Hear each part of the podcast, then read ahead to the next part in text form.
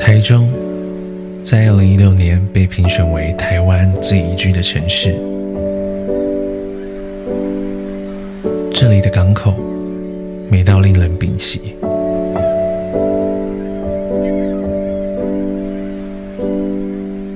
欣赏一望无际的海景，就是一种平价却奢侈的享受。